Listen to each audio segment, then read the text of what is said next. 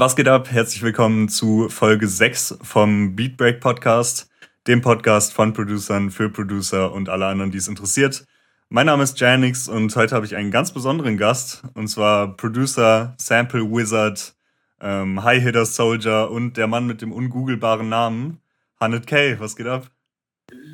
Jo, was geht ab? Ich frag mal, ungooglebar, da sprichst du schon direkt was an. Freut mich auf jeden Fall sehr, dass du da bist. Ja, es ist impossible, dich zu googeln. Also mit den 3 Ns geht's, glaube ich, gerade noch klar, aber sonst... Ja, freut mich auch, dass du mich hier hast.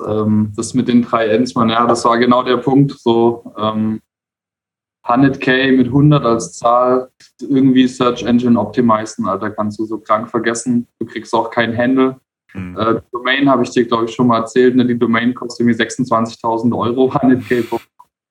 Ja, da war relativ schnell klar, das muss irgendwie zumindest für Social Media anders gehandelt werden. Finde ich allgemein immer schwierig, so mit Name und Auffindbarkeit und vor allem auch, dass Leute sich das merken können. Glaube ich, es spielt eine richtig große Rolle. So, ich kenne irgendwie 1000 Producer, die krassen Scheiß machen, irgendwie krassen Content raushauen und die haben einen Namen, Mann. So, ich kenne die Leute, ich kenne ihr Insta-Profil, aber ich könnte dir jetzt nicht mal genau sagen, wie die heißen oder wie man den Namen ausspricht. Ja, wem sagst du das, ey? Entweder ich sag den Leuten, yo, ich bin Janix, dann machen die alle einfach Jannik mit X hinten, was ja auch sehr naheliegend ist, aber den gab's halt leider schon, so. Shoutout an den anderen Janix auch. Und wenn die Leute das nur geschrieben sehen, da habe ich schon alles gehört von Jenks, Genix und so, machst du nix halt. Voll. Ja, mein Handy korrigiert dich auch immer zu Jenny mit Y. Ja, gut. Wenn ich dich mal irgendwann so anschreibe, sorry, Bro. Ja, ich nehme es nicht persönlich auf jeden Fall, da habe ich schon Schlimmeres gehört. Auch der Lil Banner, Shoutout Lil Banner, der hat in dem allerersten Track, den wir gemacht haben, war die Hook direkt irgendwas mit so Captain Banner und der Jenks machen bla bla bla, und der hat dann auch da drauf gereimt und so, und ich war dann hinterher so, ja ey Digga, eigentlich nicht, aber lass jetzt so, ist okay, den Song gibt's auch tatsächlich. Bro von dir, oder? Ja, was heißt Bro? Ich kenne ihn halt auch nur übers Internet, aber mittlerweile ja, aber das war halt so der erste Song, den wir gemacht haben. Okay, wo kommt der eigentlich her? Ich dachte irgendwie so ein Kölner Atze-Kumpel von dir. Nee, gar nicht, der kommt auch irgendwie aus Süddeutschland, ich glaube Göppingen heißt der Ort, glaube ich. Krass, okay, Göppingen kommt meine Familie mütterlicherseits her. Ah, lustig, also, ja, dann ist das bei euch um die Ecke, ne? Und da gab es den ersten fucking Corona-Fall, Alter, in Süddeutschland. Ja, Göppingen, echt? Irgendwo in Bayern, ja. Krass. Alter Nachbar kam daher und ist dann irgendwie erstmal 2 Monate nicht mehr zu seinen Eltern heimgefahren, weil das so der erste fucking Hotspot war in ganz Deutschland. Ja, Shoutout Lil Banner auf jeden Fall, guter Mann. Ja, ich mag das immer im Podcast so ein bisschen vorne anzufangen. Magst du vielleicht mal so ein bisschen erzählen, was waren so deine ersten Kontakte mit Musik und an welcher Stelle hast du so für dich selber entschieden, ich will Musik machen, damit angefangen? Erste Kontakte, ich glaube so die ersten Hip-Hop-Kontakte hatte ich irgendwie so, als ich in die 5. Klasse gekommen bin und dann so Gummi, ältere Kids irgendwie im Bus kennengelernt, so ich komme aus einem kleinen Scheiß-Kaff.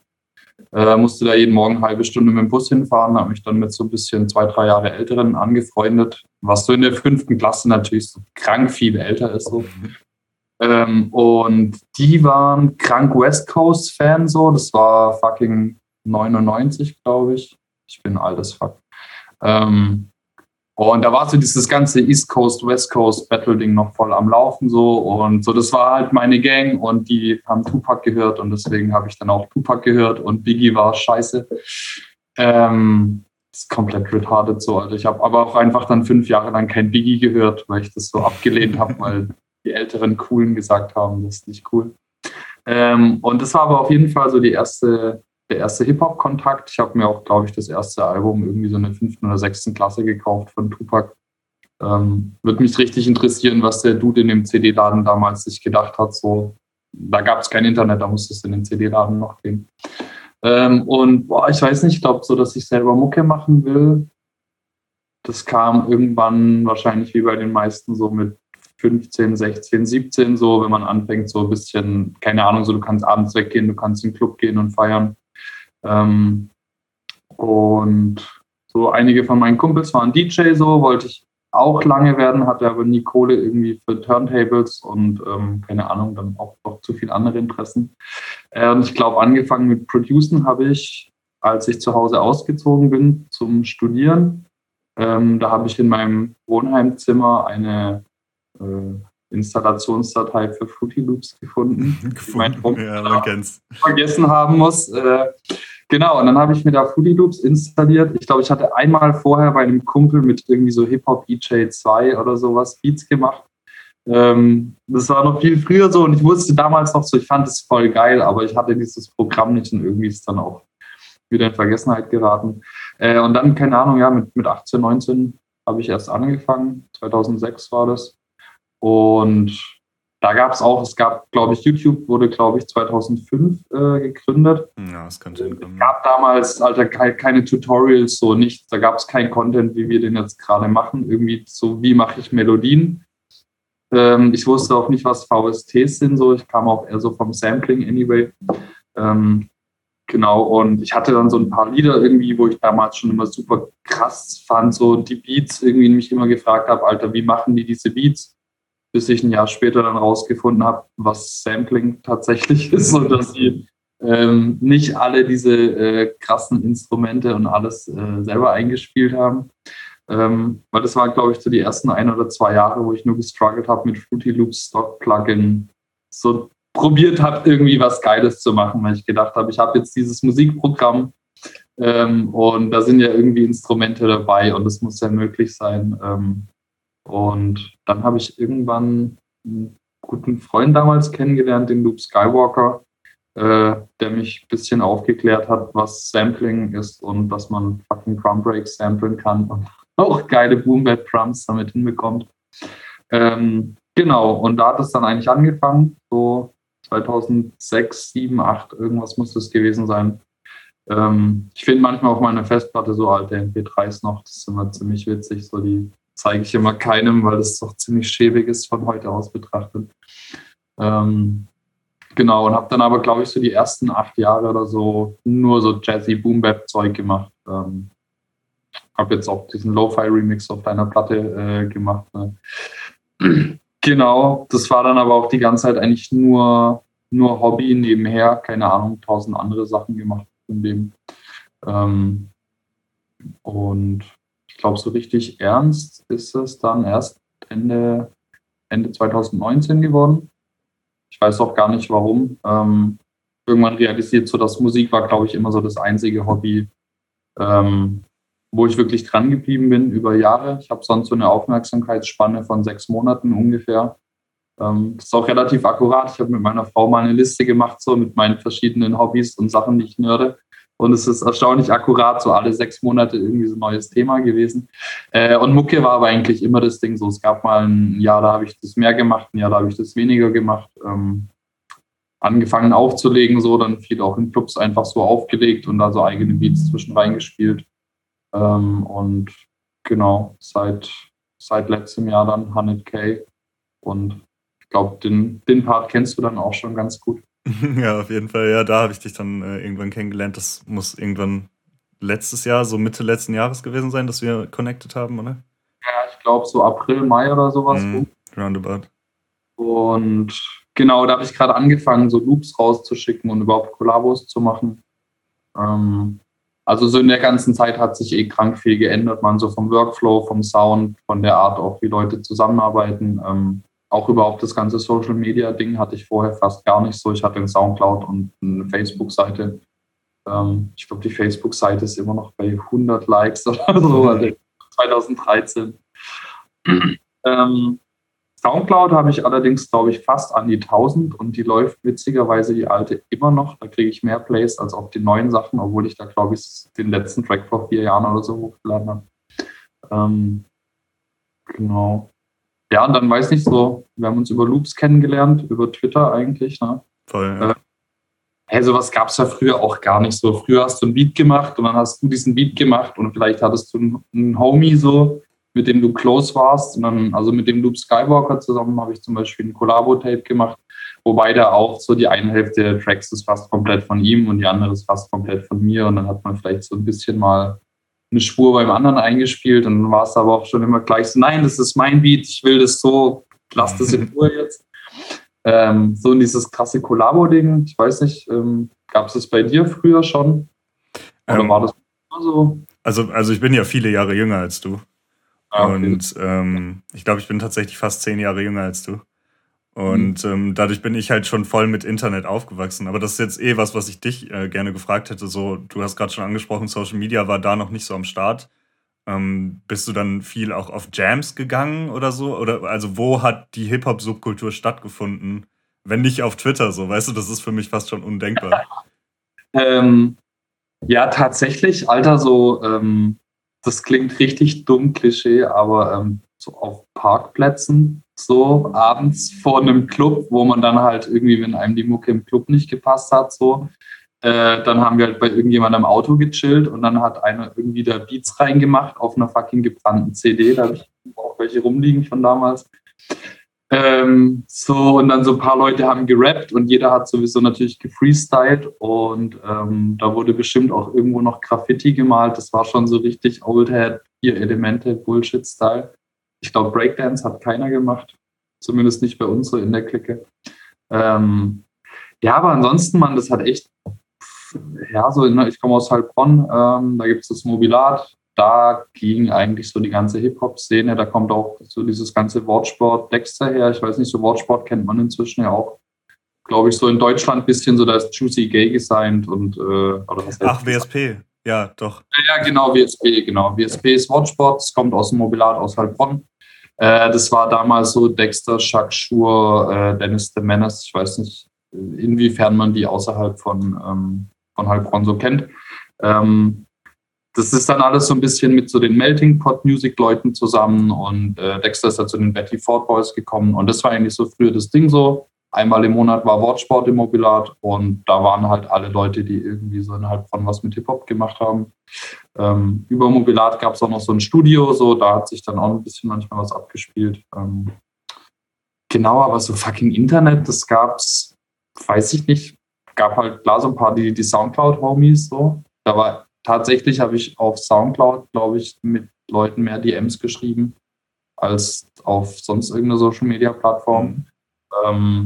Ich glaube, Twitter, ich weiß gar nicht, ob jemand Twitter überhaupt geused hat damals. So, Twitter ist, glaube ich, erst durch Moneyboy so richtig in Deutschrap angekommen. Oder wahrscheinlich als Flair erfunden, zumindest wenn du ihn fragst. Aber also ich hatte auch keinen Twitter, bis ich jetzt einen Hannett K-Account gemacht habe und den auch eher so pflichthalber. So, ich wusste gar nicht, was bei Twitter geht. So, inzwischen ist Twitter das Einzige, glaube ich, was ich tatsächlich jeden Tag benutze und gerne benutze. Genau, aber das war früher schon, Alter, so über Freunde auf Parkplätzen, in Clubs oder in irgendwelchen Seitenstraßen, wo Leute Zigaretten gedreht haben und so. Damals... Da war der Hip-Hop.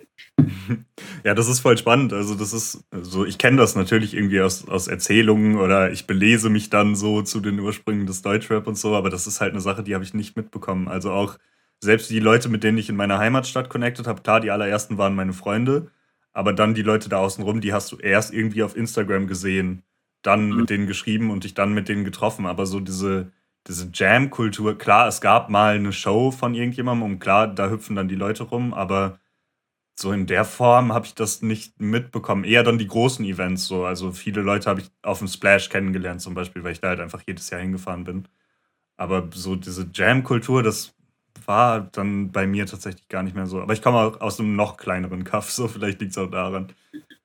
Na, ja, ich meine, das ist, glaube ich, auf jeden Fall schon so ein Ding. Also ich glaube, wenn ich in Stuttgart gewohnt hätte, so, da wäre sicherlich auch nochmal ein bisschen mehr gegangen. So in Heilbronn warst du halt schon echt froh, dass es das Mobilat überhaupt gab. So, da kannst du auch, glaube ich, heute nicht mehr hingehen. Aber ja, ich weiß auch nicht. Ich glaube, also es hat es irgendwie ein bisschen authentischer gemacht, aber so die Hürde war auch auf jeden Fall größer. So, weißt du, irgendwie auf Twitter oder Insta, so, da kannst du super easy selber Content posten so und wenn das nachher jemand sieht und der findet das wack, so, dann ist das auch nicht so schlimm. Wenn du auf dem Parkplatz stehst so und die Frage ist, wer von den drei Dudes, die Beats machen, haut jetzt seine CD rein und da stehen halt 15 Leute außenrum. So, das ist schon ein anderes Pressure-Gefühl ein bisschen. Und es ist auch schwieriger, so, weil du, glaube ich, ich weiß nicht, die Hemmschwelle auf Insta, jemand eine DM zu schreiben und irgendwie so, hey, geiles Zeug, und dann hört er sich vielleicht meine Sachen auch mal an, die ist auf jeden Fall geringer als so im echten Leben irgendwie in einer Club- oder Parkplatzsituation. So, da quatschst du nicht irgendwie Leute voll, die auch gerade vielleicht ihr eigenes Gespräch irgendwie führen. Also irgendwie ein bisschen absurd, so, du bist zwar viel näher an den Leuten dran und die kennen dich vielleicht vom Sehen, aber ich fand immer so, als Künstler irgendwie mit denen in Kontakt zu treten, oder allgemein ist da bei Künstlern, finde ich, schon immer so ein bisschen schwierig so, man muss immer so ein bisschen abklopfen so, ich finde es cool, was der macht, so, hoffentlich findet er auch cool, was ich mache, so, und ja, das ist so bei Social Media, Alter, da schreibst halt ein paar Leute an, so, und wenn der es scheiße findet, so, dann fuck it. Wenn das halt in deiner Stadt ist und es sind jedes Wochenende irgendwie die gleichen 20 Leute auf dem Parkplatz, so, dann ist so ein bisschen andere Gewichtung. Ja, es ist so dieses gated Community-Ding ein bisschen, ne? Und wenn du dann von außen da rein willst, hast du es nicht so leicht. Genau, so, du kommst ja auch nur überhaupt rein, so, wenn dich Leute da irgendwie so ein bisschen introducen, so, und irgendjemand für dich voucht, so, du kannst da nicht einfach hinlaufen und gut, keine Ahnung, wahrscheinlich, wenn du hinkommst und sagst, hey, ich bin hier neu und ich mache Beats und hier ist eine CD, würde schon gehen. Aber es ist auf jeden Fall schon ein ganz anderes Level so an ja, ich weiß nicht, zum einen so ein bisschen Courage, die du aufbringen musst, und dann halt die Situation ist auch, weiß ich nicht, glaube ich, ein bisschen heikler so, weil halt dann auch alle so, dann ist Spotlight so und dann gucken natürlich alle da irgendwie drauf so und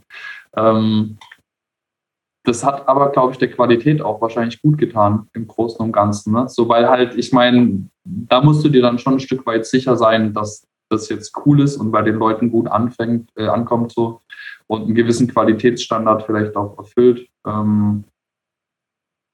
Was ich jetzt auf Insta oder Twitter oder so nicht unbedingt verkaufen würde, dass die Leute da so reflektiert mit ihrem Content umgehen.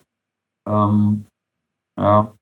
Ich weiß aber bis heute auch nicht so, das kotzt mich bis heute an. Ich habe früher richtig wenig nur released und das würde ich im Nachhinein eigentlich gerne anders machen so, und ich saß ewig lang auf einem Riesenhaufen von Beats und Sachen halt, wo man dann irgendwie unzufrieden ist oder so zu perfektionistisch und denkt, so, weiß nicht, mich persönlich stört jetzt diese eine Hi-Hat da, so, die ist irgendwie zu laut, aber ich kann das FLP-File nicht mehr irgendwie ändern. Und dann bringst du diesen Track einfach nie raus, so, und einfach Content rauszuballern, so, das juckt nach 2 Wochen kein Mensch mehr. Weiß ja auch nicht. Also, sowas war früher auch, da hatte ein einzelnes Release deutlich mehr Gewicht noch. Ja. Jetzt hast du gerade diesen Qualitätsaspekt angesprochen. Ich glaube, du hast da recht. Die Leute sind nicht mehr mit ihrem allerersten Trash so an die Öffentlichkeit gegangen, wie das heute vielleicht passiert. Aber auf der anderen Seite kann ich mir auch vorstellen, dass Sachen so unter den Tisch fallen. Also keine Ahnung, du hast vielleicht voll die dopen Beats an der Stelle schon und du kennst aber jetzt nicht denjenigen, der den richtigen kennt, um die irgendwie an der richtigen Stelle da zu platzieren. Und dann hast du direkt ein Problem, wohingegen jetzt jemand, der vielleicht eher nur mittelmäßige Mucke macht, aber super connected ist, da dann vielleicht irgendwie besser die Chance hat, der DJ auf dieser Jam zu sein oder so. Ja, voll. Also ich meine, das ist im ganzen Musikding, ne? Da gibt es auch so ein paar Sprüche. Your net worth is your network. Nee, andersrum. Your network is your net worth.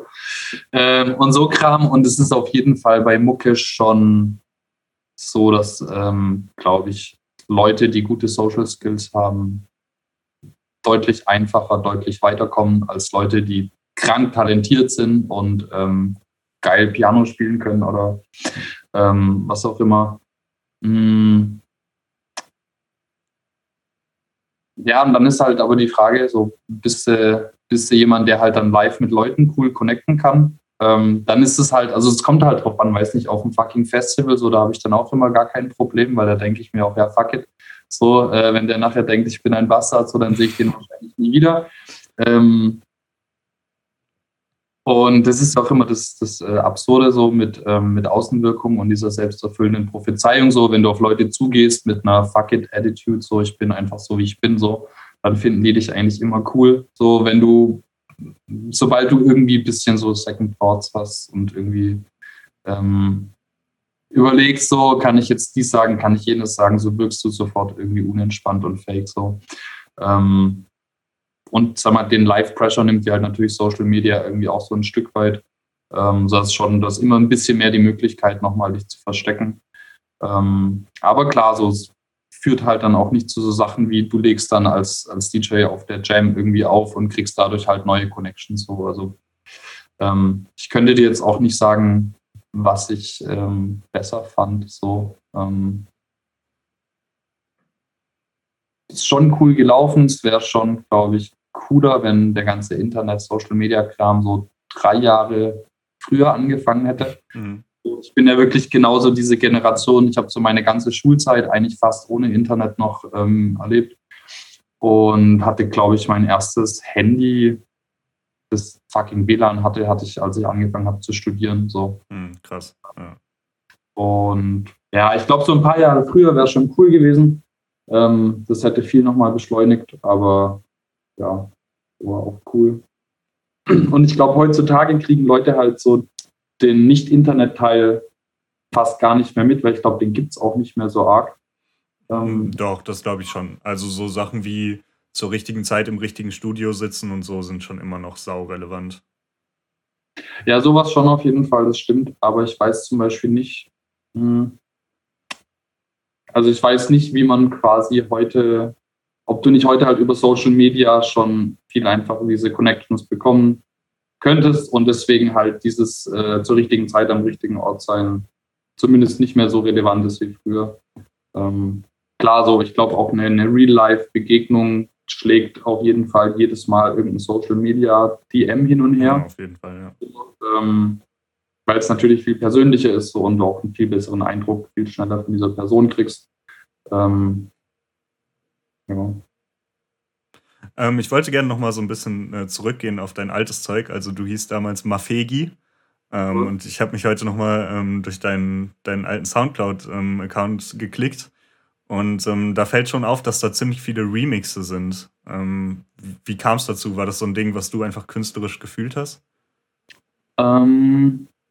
Remixe gibt es ein paar verschiedene Gründe, wann ein Beat ein Remix geworden ist oder nicht. Also zum einen, ich hab ein paar Remix-EPs gemacht, wo ich die Beats gemacht habe, mit dem Ziel, dass es dieser Remix zu dem A Cappella wird.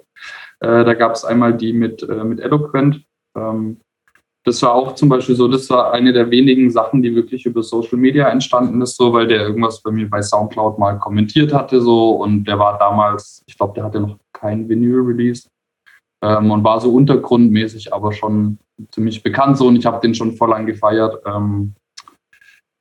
Genau, und da haben wir dann ein bisschen hin und her geschrieben und ich habe irgendwie gemeint, so wäre cool, wenn ich mal was von ihm remixen dürfte. Und dann habe ich einen Track gemacht und den fand er dann zum Glück cool und dann hat er gemeint, lass mal eine Remix-EP machen. Die gibt es auch noch für Free Download. Ich hoffe, der Link ist noch ab. Ich habe halt drauf geklickt, ja, klappt noch. Funktioniert noch, okay. Ja. Ist, glaube ich, von Mediafire oder so, ne? Ja. Das ist richtig geil. Ich muss mal gucken, wie viele Downloads der hat, weil das habe ich auch. Ich glaube, das ist von 2013 oder so, der Upload. Das ist krank, Alter, das ist bald 10 Jahre alt. Genau, also manche Sachen habe ich so direkt als Remix gemacht. Teilweise hatte ich, weil ich damals eigentlich nur gesampelt habe, hatte ich richtig oft das Problem, in dem Sample gab es nicht genügend Stellen drin, um einen kompletten Beat zu machen, so ungefähr. Es war vielleicht nur ein Mini-Loop. So, der war geil und davor war Trash und danach war Trash und dann hast du halt irgendwie Loop so und dann findest du den Loop schon cool, aber ja, halt nur ein Loop als Instrumental gibt dann irgendwie doch nicht genug her so und dann ja, war das halt ein A Cappella drauf, dann hast du quasi plötzlich einen vollwertigen Song. Genau und ja, weiß nicht, ansonsten manchmal hat man auch, glaube ich, einfach während einer Session irgendwie hat einer gesagt, ey, guck mal, ich habe hier einen neuen Ordner mit A Cappellas, lass mal einfach ausprobieren. Und dann war es cool. Und was auf jeden Fall auch immer ein Ding war, so, weil ich kannte nicht viele Rapper so direkt und auch keine, die jetzt, natürlich, du willst ja immer, dass jemand auf deine Beats rappt, so als Producer. Und dann fängst du halt auch einfach an, so wenn du halt keinen Rapper kennst, dann packst du halt eine A Cappella drüber, einfach um mal zu hören, so wie es denn klingt so und ob das dann cool ist. Genau, und wenn das dann gut passt, so, dann passt du vielleicht den Beat nochmal ein bisschen auf das A Cappella an und dann lädst du den halt so hoch. Ich glaube, so habe ich auch meine ersten YouTube-Copyright-Strikes gekriegt. Das ist eine wichtige Erfahrung, muss jeder machen. Ich glaube, inzwischen geht es ja auch, wenn es nicht monetarisiert ist, kannst du ja, glaube ich, alles Mögliche hochladen. Damals war halt direkt so, ey, da ist ein A Cappella von Sony, BMG, was weiß ich drin. Wenn du es nochmal machst, so, dann ist dein Kanal dicht. Da ging eh nie viel. Das war auch, glaube ich, das erste Video, was ich hochgeladen habe. Dann direkt nicht mehr so Bock gehabt. Genau. Ansonsten so, ich mach mega gern auch Remixe. Hat mir es auch Bock gemacht, so für deine Platte. Vor allem hatte ich dir auch vorher gesagt, ne, ich versuche immer den Originaltrack nicht zu kennen, so, weil ich finde, es beeinflusst einen mega. A Cappella ist auch krass gemerkt, so ein A Cappella von einem Track, den du schon auswendig kennst und wo du den Beat auch gut kennst. Da muss man sich dann schon anstrengen, dass das irgendwie anders wird, weil man da einfach direkt ein bisschen voreingenommen ist. Und ich mache es aber immer gern und ich finde auch die Reaktion dann von den Leuten immer geil, wenn die dann das erste Mal hören, weil die kennen ja auch nur ihren Track und haben oft dann halt auf den Beat natürlich den Text auch geschrieben. Ja, das ist, glaube ich, das ist eines der coolsten Gefühle, so, wenn du jemandem was zurückschickst, was der eigentlich ganz anders irgendwann mal gemeint hatte, so, und du hast es neu interpretiert. Und die Leute dann auch geflasht sind, so, dass es irgendwie der gleiche Song ist, aber irgendwie was komplett anderes, so, nur weil es ein anderer Beat ist. Voll, ich finde, das ist auch bei dem Remix, den du jetzt von mir gemacht hast, sehr gut gelungen. So. Also war irgendwie mein Ziel, auch mit dieser Remix-EP so Sachen zu haben, die so weit weg vom Original wie irgendwie möglich sind. Und ich glaube, das hat ganz gut geklappt. Mega, ja, ich feiere auch. Und die Bandversion ist mega geil. Ja, die ist Hammer. Das ist auch cool. Ich mag halt überhaupt keinen Techno, aber ich glaube, ich darauf stehen, so ist schon geil. Okay, dann bist du irgendwann von diesem Mafegi-Ding weggegangen und hast dich quasi gerebrandet, umbenannt in 100k eben jetzt. Und ein bisschen damit zusammen ist auch so ein bisschen ein Soundwechsel einhergegangen, sehe ich das richtig? Also, dass du da dann auch angefangen hast, trappigere Sachen zu machen? Genau so. Ich würde auch fast sagen, es war eigentlich eher umgekehrt, so, dass sich der Sound irgendwann geändert hat und ich hatte mit diesem Mafegi-Brand oder mit dem Namen, mit dem Alter Ego so ein paar verschiedene Probleme oder auch Verknüpfungen oder Sachen, so, die ich so ein bisschen da ablegen wollte. Genau so, ich weiß nicht, ich habe zum einen war nicht so der Mafegi-Sound, war halt so dieser gesampelte Oldschool Boom-Bap-Sound, wo ich es auch komisch gefunden hätte, so nach 4 Jahren lang nichts hochgeladen, dann einfach mit so einem anderen Genre irgendwie plötzlich weiterzumachen. Macht ja auch, sag ich mal, von der Fanbase her keinen Sinn. Ich würde sagen, so die Sachen, die ich jetzt als Hannett K so solo release, die gehen schon trotzdem noch stark in die Ecke so. Das sind trotzdem halt die Sachen, die ich gerne mache und die ich gerne höre. Das 100k war auf jeden Fall so ein bisschen ein Experiment, auch, sag ich mal, wie, wenn man so eine reine Online-Persona von sich machen will. So das Mafegi war auch immer alles sehr stark mit meinem privaten Umfeld einfach verwoben so und ich wollte irgendwie so ein bisschen so ein Clean Cut, so, das kannten auch am Anfang ganz viele von den Leuten aus dem privaten Umfeld nicht. Genau, und ich sag mal, das anderer Sound, bisschen mehr das Ganze kommerzialisieren, auch in Social Media quasi von 0 auf hochziehen. Einfach mal, um zu gucken, wie es funktioniert. Weil sowas finde ich auch immer schwierig, wenn du irgendein Social Media schon lange hast und du nicht weißt hinterher quasi, was für Traffic kommt vom neuen Content, was kommt vom alten Content. Das ist ja auch immer so die Frage, ne, wenn man irgendwie einen YouTube-Channel hat und da hatte man vor ein paar Jahren irgendwie mal aktiv Zeug hochgeladen und dann aber 2-3 Jahre Pause so, machst du dann, wenn du dann wieder anfangen willst, so machst du dann lieber einen neuen Channel, damit du so diesen Clean Cut hast. Oder fängst den alten Channel wieder neu an, weil du halt da vielleicht schon irgendwie ein paar hundert Follower hast und so. Genau, und ja, weiß ich, das wollte ich zum einen einfach mal ausprobieren. Hat es auch ganz gut geklappt, würde ich so nach knapp 1,5 Jahren Resümee ziehen. Und das macht auch, also ist auch für Ami-Publikum einfach deutlich besser. Mafegi hat mich zum Schluss krank genervt, Alter, kein Mensch kann sich das merken. Jeder fragt die ganze Zeit, was heißt das? Mhm. Das ist eine Abkürzung. Ich habe 400 verschiedene Schreibvarianten und von Mufasa über was weiß ich, alles Mögliche gehört so. Funktioniert auf Englisch halt auch null so und genau. Ja, voll. Ich finde das tatsächlich auch interessant so. Also du hast dich an einer Stelle einfach komplett anders entschieden als ich. Und zwar, wenn es um diese, gehe ich jetzt international oder nicht, Schiene geht. Also dein ganzes Twitter, dein ganzes Instagram, eigentlich fast dein kompletter Online-Auftritt, den man so sieht, ist auf Englisch. Ja. Ist das, also du hast gerade schon gesagt, du willst damit auf jeden Fall auch internationalere Menschen einfach ansprechen. Ist das so die Hauptintention davon gewesen? Ja, unter anderem. Also ich wollte halt auf jeden Fall auch international das Ganze aufziehen. Nicht mit dem Ziel nur international oder nur Ami-Markt oder so. Aber es war auf jeden Fall mit einer der Gründe so fürs Rebrand. Frischer Start, neuer Name und quasi englisch kompatibel so und ein bisschen, ja, wie soll ich sagen, mehr clickable. Mhm. In mehr Meme-Culture irgendwie das Ganze reinbringen auch. Oder ich glaube, allein so das fucking Hannett-Emoji, das ist halt einfach was. Ne? Da brauchst du kein Branding machen, das ist schon ein Branding so. Mhm.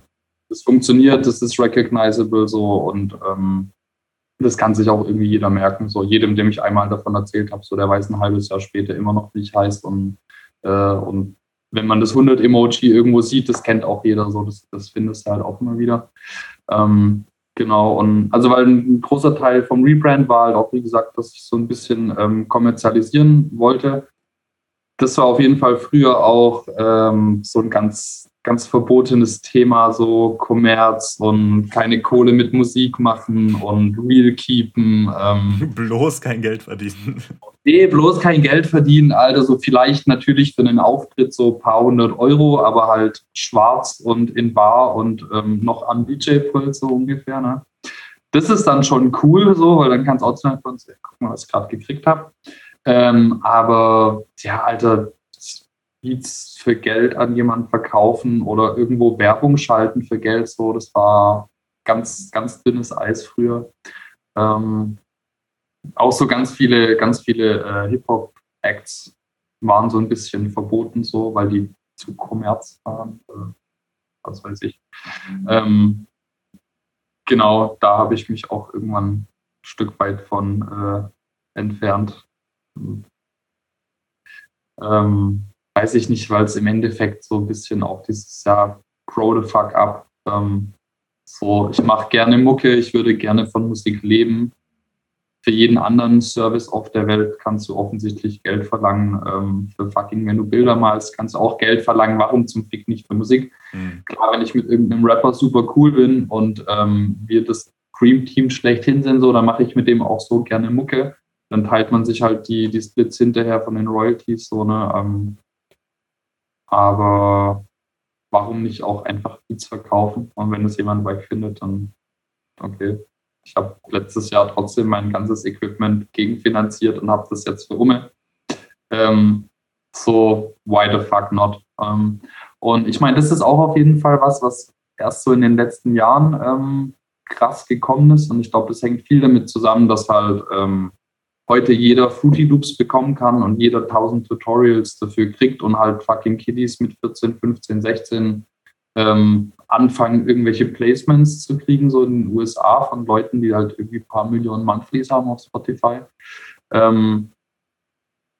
So dadurch ist es überhaupt erst möglich, dass du das richtig kommerzialisierst. So, ich weiß nicht, wann dieses Type-Beat-Game so angefangen hat auf YouTube, aber ich meine, so unendlich lange gibt es das auch noch nicht.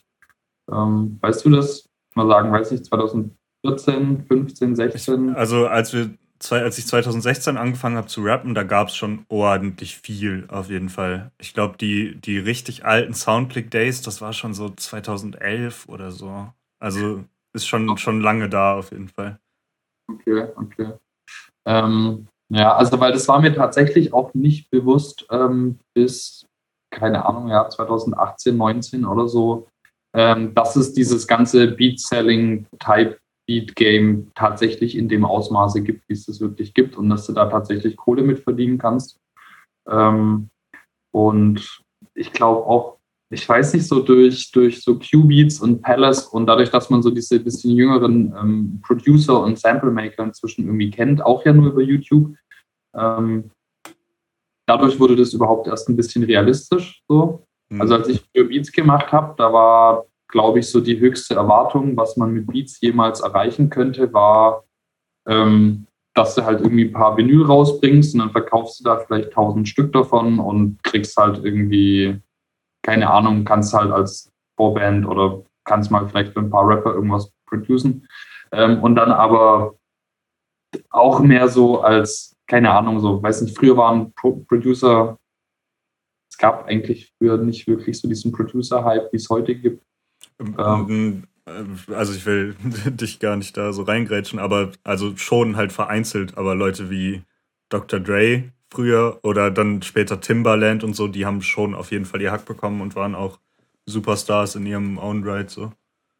Genau, das stimmt schon, aber das war halt schon sehr vereinzelt so. Ich meine, Dr. Dre kam halt auch eigentlich von NWA als Rapper so. Also ich weiß nicht, ob Dr. Dre annähernd so groß geworden wäre.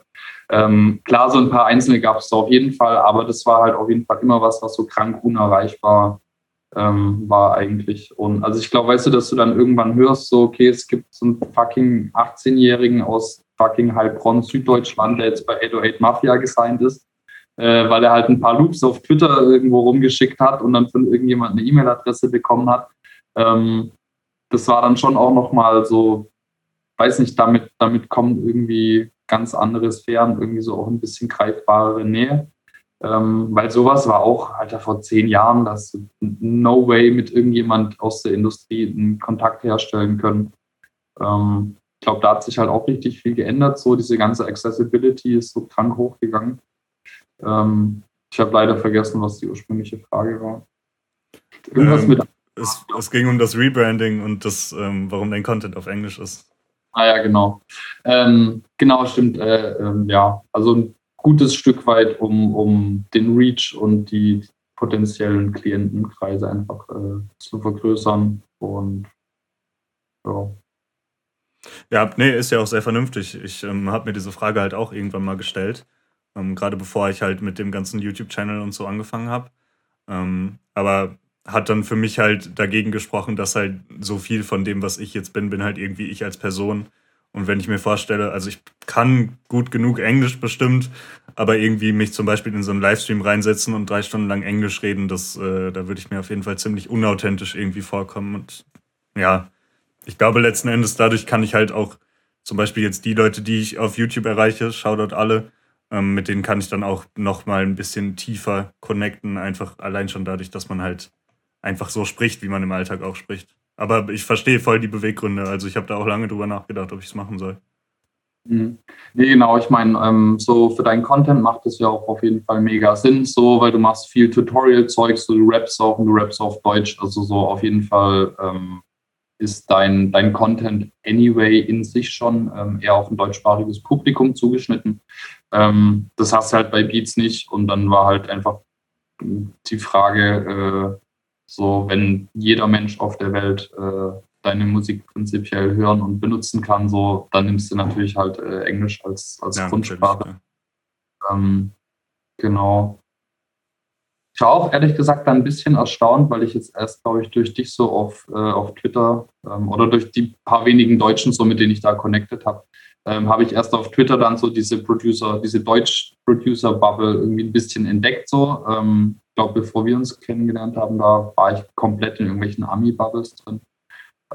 Hätte ich auch gar nicht gedacht, aber es stimmt, was viele Ami-Producer auch sagen, alle die Deutschen oder die Europäer machen auf jeden Fall die kranksten Loops. so muss ich sagen, von allen Leuten, wo ich Club Kids irgendwie kriege oder höre, so ist schon so die Konzentration auf Süd- und Mitteldeutschland irgendwie auffällig. Keine Ahnung, woher das kommt. Ich weiß nicht, ich habe in der Schule Musik jetzt nicht krass verinnerlicht. Aber ja, könnte man jetzt mutmaßen. Ich weiß nicht, vielleicht hat das was mit diesem German Engineering Qualitätsanspruch zu tun, so, das könnte ich mir vorstellen. Aber sonst, also, warum das so ist?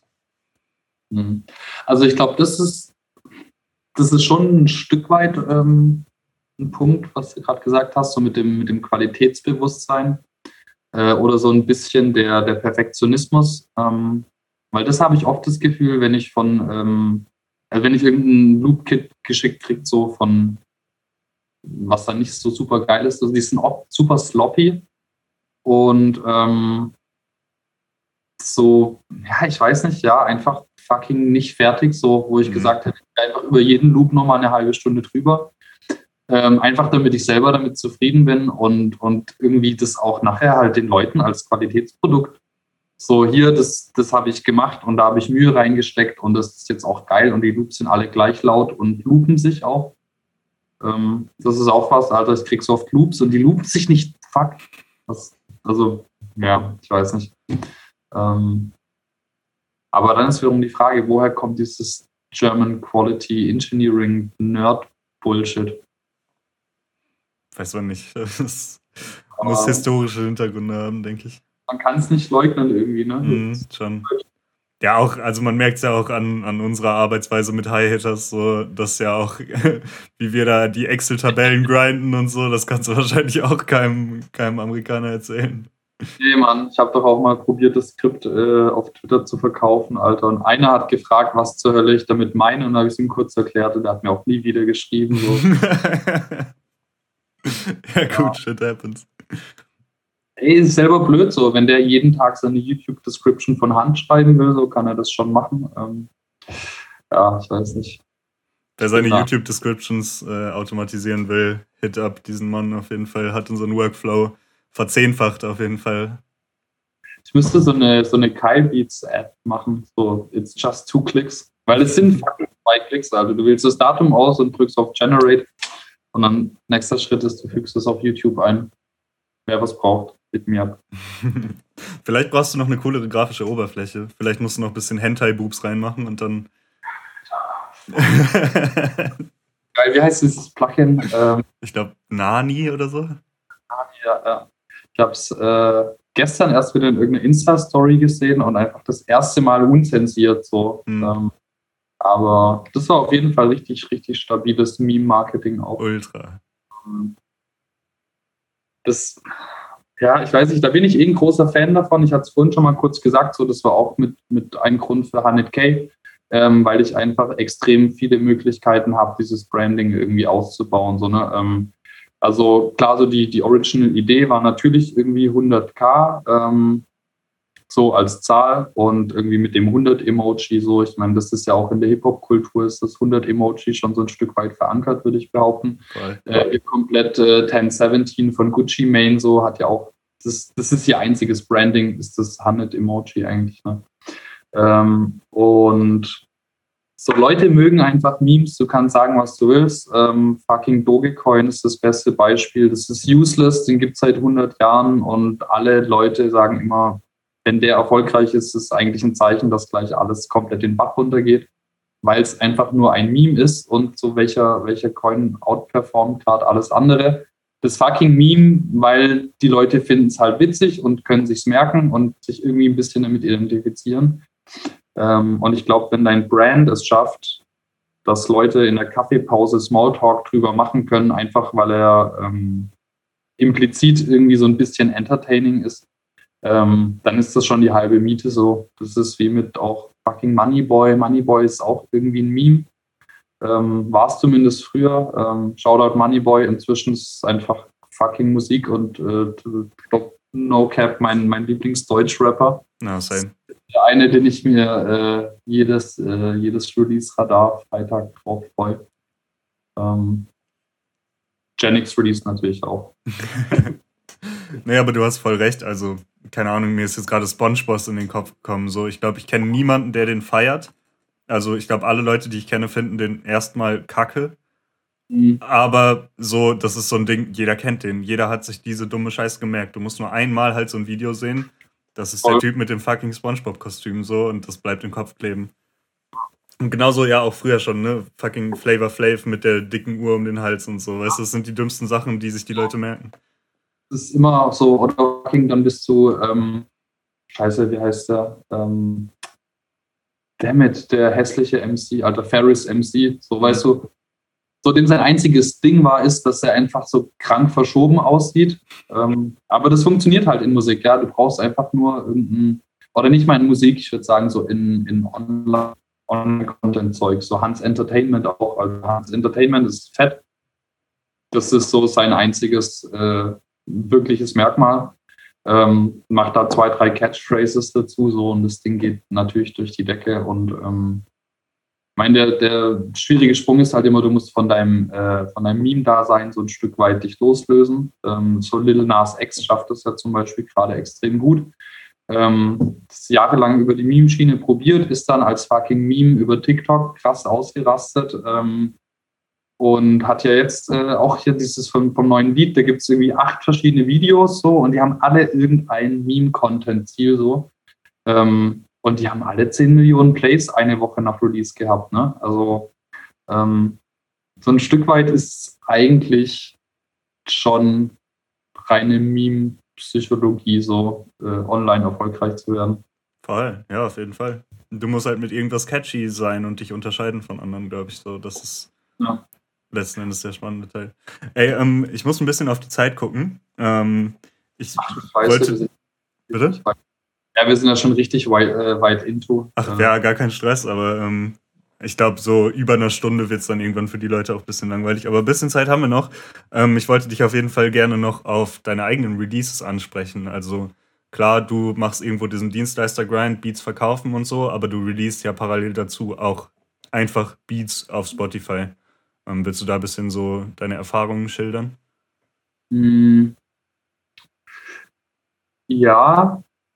Hast du eine konkrete Frage oder soll ich so ganz allgemein, wie sowas zustande kommt und warum ich das mache? Oder?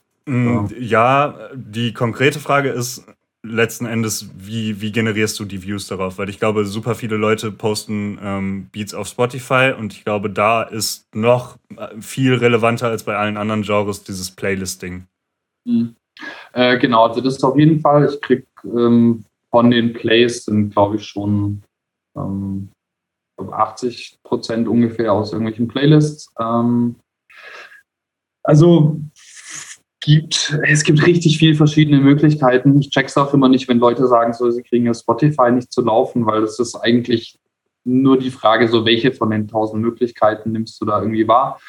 Ich sag mal, ich hab's mit so ein bisschen Lo-Fi angehauchten Hip-Hop-Beats wahrscheinlich auch einfacher so. Ich glaube, irgendwie Deutschrap-Mucke irgendwie zu pushen ist vielleicht auch ein bisschen schwieriger, wenn es nicht gerade nach Shisha-Bar klingt. Für so Releases, ich meine, ich muss dazu sagen, dass ich die alle halt über kleine Labels bisher released habe, wo du halt schon mal immer einen relativ guten Initial-Push kriegst, so, weil du kriegst dann erstmal von Vinyl Digital, Shoutout an Vinyl Digital, korrekte Jungs auf jeden Fall, Shoutout an Six Music auch, wenn ich das hier direkt als Werbung, und an Estugada natürlich auch, erstes Release, kurz Werbung. Gönnt euch Harvest. Kann man die bestellen? Wo kann man die bestellen? Die kannst du bestellen. Das Ding heißt Harvest, ist auch von Vinyl Digital released. Checkt's aus. Vinyl Digital. Ich weiß nicht, ob das nachher gespiegelt im Podcast ist, aber ich denke... Das sieht gut aus. Einmal sagt Vinyl Digital, dann findet es bestimmt auch der Letzte. Genau. Das sind übrigens fast alles irgendwie Connections, die ich so aus diesem Real Life in Clubs an der Hip-Hop-Kultur sich beteiligen irgendwie habe. Da wüsste ich nämlich zum Beispiel gar nicht, wie man an so Zeug quasi nur über Social Media kommt, weil ich glaube, da spielt halt richtig viel rein, dass du mit den Leuten einfach cool bist so und die auch Bock haben, mit dir zu arbeiten. Genau, und ja, wenn du halt auf über ein Label sowas release, dann kommst du automatisch erstmal in denen ihre diesen Monat neu bei uns im Label, Playlist und so Kram. Dann kannst du natürlich so, ja, so bei Submit-Hub oder so für Instrumental Releases ziemlich breite Auswahl treffen an Sachen, wo du das mal einreichst. Da hatte ich ein, zwei davon dann gescored, mehr oder weniger, was sich, glaube ich, bis heute lohnt. Ich glaube, in der einen bin ich immer noch. Und also Spotify ist auf jeden Fall einer von den Punkten gewesen, wo ich gemerkt habe, so dass dieses viele Streams of Income und so Kleinvieh macht auch mistmäßige. Das ist eins der wichtigsten Sachen, wenn du online mit Musik irgendwie ein bisschen Kohle machen willst oder heutzutage allgemein. So, weil es gibt nirgends die eine Schiene, so, wo du einen riesen Batzen Geld jeden Monat davon bekommst. So, ich kenne ein paar Leute, die kriegen auf jeden Fall ihren Spotify-Check jeden Monat und zahlen davon schon mal komplett die Miete. Das geht schon, aber alles drüber raus, so, du brauchst immer irgendwie verschiedene Hustles und auch selbst, wenn es jetzt nur die Spotify-Quelle ist, brauchst du da auch wieder verschiedene Kanäle, wie du da Streams dafür generierst. Und ich meine, das fängt im Kleinen an. Wenn ich irgendwo auf Twitter jemanden sehe, der sagt, plug your Spotify hier, so, dann poste ich das da halt. Scheißegal, ob ich den kenne und scheißegal, ob jemand draufklickt. So, wenn da im Monat 30 Leute draufklicken, dann sind es halt 30 mehr als ohne das, ne? Und das machst du an 200 Stellen, dann hast du schon deine 1000 Views im Monat. Rechne das mal nicht nach, das macht keinen Sinn. Ich glaube, bei 6000 kommst du raus. Genau, ich habe auch schon Promo gekauft auf Twitter einmal, das mache ich nicht mehr, da habe ich auf einen Schlag einen riesen Batzen-Plays gekriegt, die alle aus der gleichen Stadt kamen. Same, sowas ist mir auch schon mal passiert. Hatte dann auch richtig Paranoia erstmal, dass Spotify den Track eventuell kickt. Genau, ja, wollte ich mal ausprobieren. Hat ziemlich genau das bewirkt, was ich vorher gedacht habe, aber weiß nicht, wenn du halt auf Twitter Leute fragst, so, dann die erzählen dir auch immer alle irgendwas. Ne? Ja, sonst, weiß nicht, ich release Mucke tatsächlich selber, die Musik, die ich richtig gerne mache, die ich auch als Instrumental-Musik mache, wo kein Rapper drauf fehlt. Ne? Da gibt es dann halt einen Solo-Part oder halt der Track ist ein bisschen kürzer und hat halt viel Aufregung im Arrangement drin. Und dadurch, dass ich, glaube ich, aus der Ecke komme, das war so mein größtes Problem, oder es ist bis heute mein größtes Problem beim Beats machen, gerade zum Verkaufen, dass ich die Dinger immer zu voll packe, weil es mir immer langweilig vorkommt, weil da halt noch ein Rapper drauf fehlt. Ne? Das muss man sich hart bewusst machen, so, das ist von richtig vielen Producern, glaube ich, das Problem. Auch fucking Hi-Hat-Patterns, Alter, so, was man manchmal für Hi-Hat-Patterns hört, so, da will keiner mehr drauf rappen, Alter, weil Pitch hoch, Pitch runter. Und ja, deswegen, ich glaube, viele Leute laden Beats auf Spotify hoch und wollen die Beats aber verkaufen. Das habe ich noch nie gecheckt, so, weil das macht für mich gar keinen Sinn. So, entweder ist also Spotify ist eine Endkonsumenten-Playlist, Plattform, ne? Du lädst auf Spotify Zeug hoch, was so fertig ist, und dann hören sich das Leute auch an, und dann kommst du auch in Playlists, so. Nur sagen, die Playlist-Leute haben schon relativ hohe Qualitätsstandards. So. Also ich habe richtig viele Absagen auch bekommen, wo die Leute teilweise auch schreiben, ja, der Track ist so repetitiv und der Track ist 1 Minute 30 und hat 4 verschiedene Solo-Patterns im Piano, so, dude. Ah, da ist aber halt auch das Ding bei Submit-Hub, die müssen halt irgendwas schreiben, ne? Die kann halt nicht nichts schreiben. Ich glaube, das kommt drauf an, wie du es einreichst. Du kannst, glaube ich, erzwingen, dann musst du aber mehr Credits denen geben. Und dann müssen sie den Track, glaube ich, mindestens 90 Sekunden anhören und müssen dir Feedback geben. Und ich glaube, wenn du die Billo-Variante nimmst, dann können sie es auch einfach so ablehnen. Aber ich meine, ist auch cool, so, man muss sowas immer auch als Push irgendwie ein Stück weit sehen, weil die schreiben das ja nicht, um mir irgendwie eins reinzuwirken. Die wollen ja Content für ihre Playlists, so, man muss es halt als konstruktive Kritik aufnehmen.